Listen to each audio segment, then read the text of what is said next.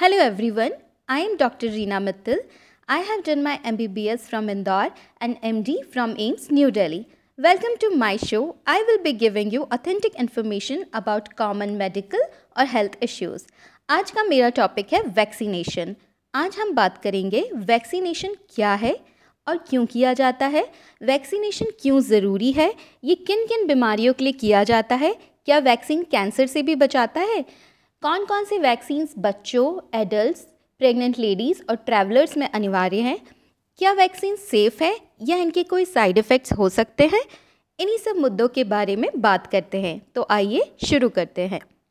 Vaccine बीमारियों से बचने का एक सरल और सुरक्षित उपाय है। वैक्सीन हमारे शरीर की अडाप्टिव इम्यूनिटी के साथ मिलकर काम करता है।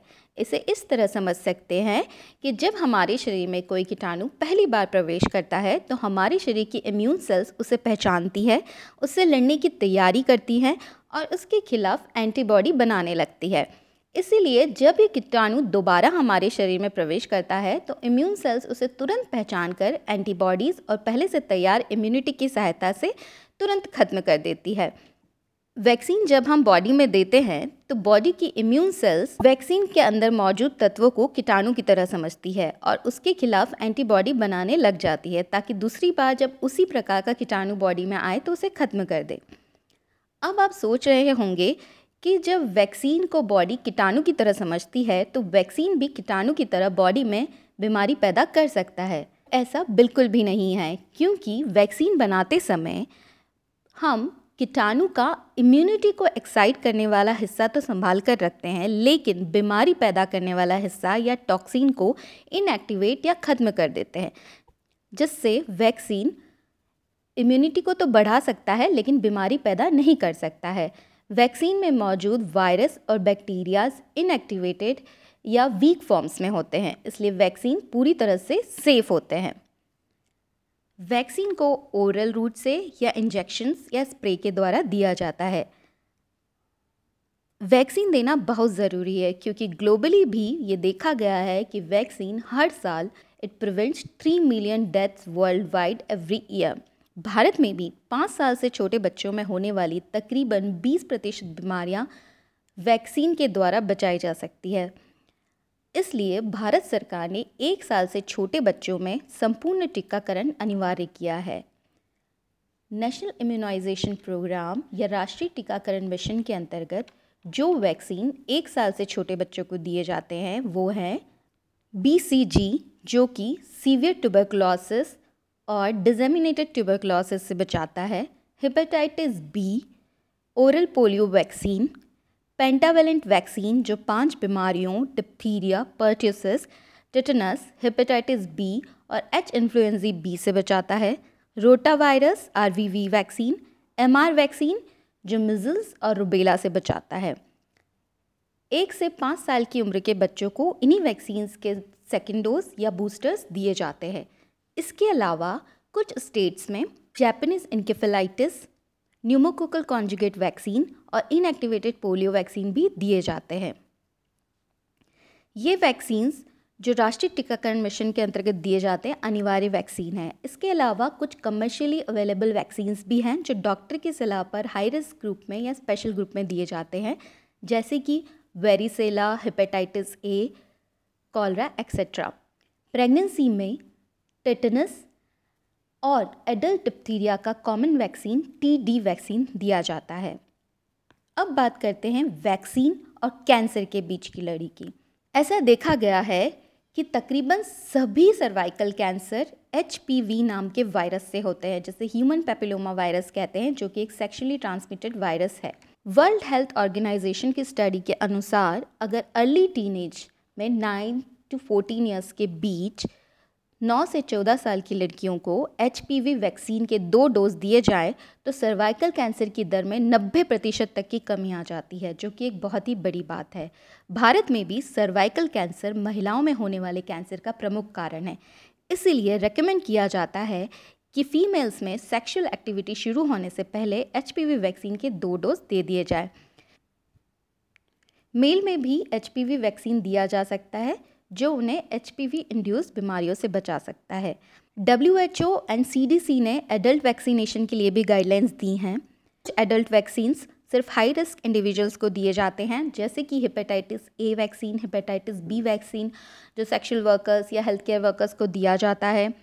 स्प्लीनेक्टमी या एस्प्लीनिया के पेशेंट्स को न्यूमोकोकल या मैनेंजोकोकल वैक्सीन दिया जाता है।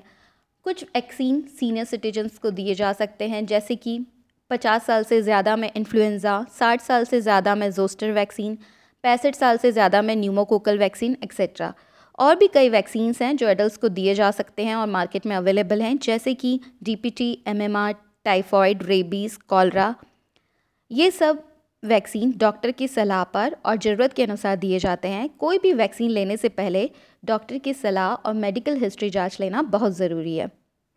इंटरनेशनल ट्रैवलर्स के लिए भी कुछ वैक्सीन्स रिक्वायर्ड हैं, जिसमें सबसे कॉमन है येलो फीवर वैक्सीन इसके अलावा जैपनीज़ इनकेफेलाइटिस टाइफॉइड रेबिस ये सारे वैक्सीन भी इंटरनेशनल ट्रैवलर्स को दिए जाते हैं। डिपेंड करता है कि वो किस कंट्री से किस कंट्री में जा रहे हैं, वहाँ का क्या प्रोटोकॉल है और वहाँ कौन सी डिसीज़ इंडेमिक है। उदाहरण के तौर पर अगर फॉरेन से कोई व्यक्ति इंडिया आता है तो वो टाइफॉइड वैक्सीन लेकर आ सकता है, क्योंकि इंडिया में टाइफॉइड बहुत कॉमन है। आजकल कोविड नाइन्टीन वैक्सीन भी अवेलेबल है, जो कि ट्रैवलर्स को दिया जाता है। कोविड नाइन्टीन वैक्सीन भी सेफ़ वैक्सीन है, जो कि पर्सनल प्रोटेक्शन के साथ साथ हर्ड इम्यूनिटी भी देता है।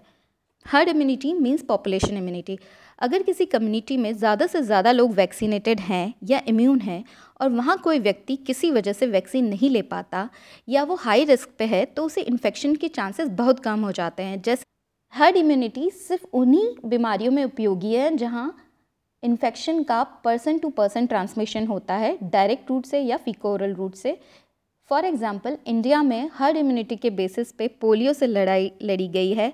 पोलियो जहाँ पे फीको ओरल रूट से ट्रांसमिशन होता है, वहाँ हर्ड इम्यूनिटी उपयोगी है। हर्ड इम्यूनिटी उन बीमारियों में उपयोगी नहीं है, जहाँ पर्सन टू पर्सन ट्रांसफ़र नहीं होता है, जैसे कि टेटनस या रेबीज़ आज हमारे पास 20 से ज़्यादा बीमारियों के लिए वैक्सीन मौजूद है। फ्यूचर में भी कई वैक्सीन आ सकते हैं जिनके लिए अभी रिसर्च चल रही है, जैसे कि इबोला वायरस के लिए या मलेरिया के लिए।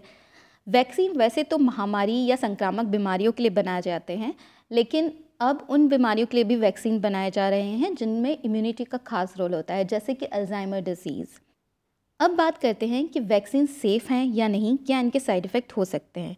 तो किसी भी दवाई की तरह वैक्सीन के भी साइड इफ़ेक्ट हो सकते हैं, लेकिन ये साइड इफ़ेक्ट बहुत ही माइल्ड होते हैं।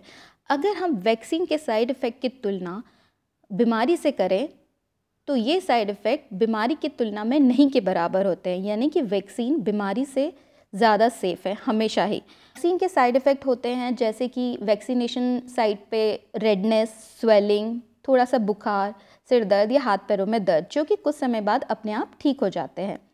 वैक्सीन सभी को दिया जाना चाहिए अगर कोई वैक्सीन बच्चों के लिए रिकमेंडेड है तो वो सभी बच्चों को दिया जाना चाहिए। अगर वो वैक्सीन बड़ों के लिए रिकमेंडेड है तो वो सभी बड़ों को दिया जाना चाहिए। कंडीशन में वैक्सीन नहीं दिया जा सकता, जहाँ ये बिल्कुल ही कॉन्ट्राइंडिकेटेड है। जैसे कि अगर किसी व्यक्ति को वैक्सीन में मौजूद स्टेबलाइज़र या प्रिजर्वेटिव से एलर्जी है सीवियर एलर्जी वाले लोगों को वैक्सीन नहीं दिया जाता है। दूसरा, अगर किसी व्यक्ति को कोई सीवियर या एंड स्टेज बीमारी है, जिससे उसकी इम्यूनिटी बहुत ही कम हो गई है, या वो कीमोथेरेपी ले रहा है तो उसे भी वैक्सीन नहीं दिया जाता है। तीसरा, जिस दिन आप वैक्सीन लेने जा रहे हैं, उस दिन अगर आपको बहुत ही तेज बुखार या बहुत ही ज़्यादा सीवियर कोई इलनेस है, तभी भी वैक्सीन उस समय के लिए अवॉइड करना चाहिए। इन सभी केसेस में हर्ड इम्यूनिटी बहुत उपयोगी होती है। वैक्सीन जो होते हैं मार्केट में आने से पहले कई सारे लोगों पर ट्राई किए जा चुके होते हैं, सारे ट्रायल्स किए जा चुके होते हैं, कई सारे रिसर्च की जा चुकी होती है, उसी के बाद कोई वैक्सीन रिकमेंड किया जाता है। इसलिए वैक्सीन जो है वो पूर्णतः सेफ़ है। वैक्सीन लेने में किसी भी तरह की हिचकिचाहट नहीं होनी चाहिए। आई होप आपको मेरा ये शो पसंद आया होगा। अगर आपके कोई सवाल हैं या कोई सुझाव है या आप कुछ पूछना चाहते हैं तो आप मुझे मेल कर सकते हैं, कमेंट कर सकते हैं। आप मुझे इंस्टाग्राम पे भी मैसेज कर सकते हैं। मेरा आईडी है आई एम रीना मित्तल अगले एपिसोड में बात करेंगे किसी नए टॉपिक के बारे में। तब तक के लिए stay safe thank you bye